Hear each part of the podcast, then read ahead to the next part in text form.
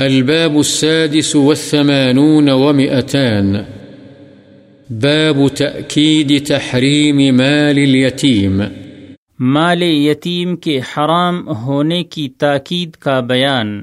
ان الذين ياكلون اموال اليتامى ظلما انما ياكلون في بطونهم نارا وسيصلون سعيرا۔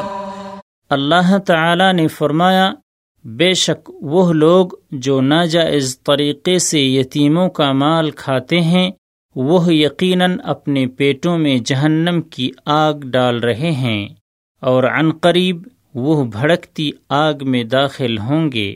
ولا تقربوا مال اليتيم الا بالتي هي احسن حتى يبلغ اشده نیز اللہ تعالی نے فرمایا یتیم کے مال کے قریب نہ جاؤ مگر ایسے طریقے سے جو بہتر ہو۔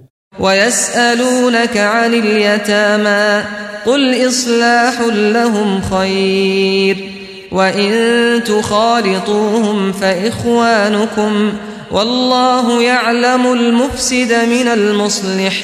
اور اللہ تعالی نے فرمایا یہ تجھ سے یتیموں کے بارے میں پوچھتے ہیں، ان سے کہہ دے، ان کی اصلاح کرنی بہتر ہے، اور اگر تم ان کو خرچ میں اپنے ساتھ ملا لو، تو وہ تمہارے ہی بھائی ہیں۔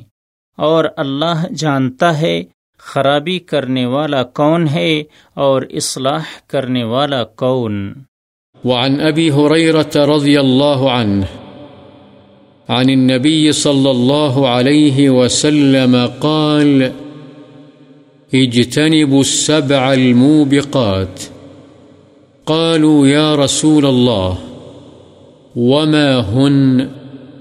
قال، الشرك بالله والسحر وقتل النفس التي حرم الله إلا بالحق وأكل الربا.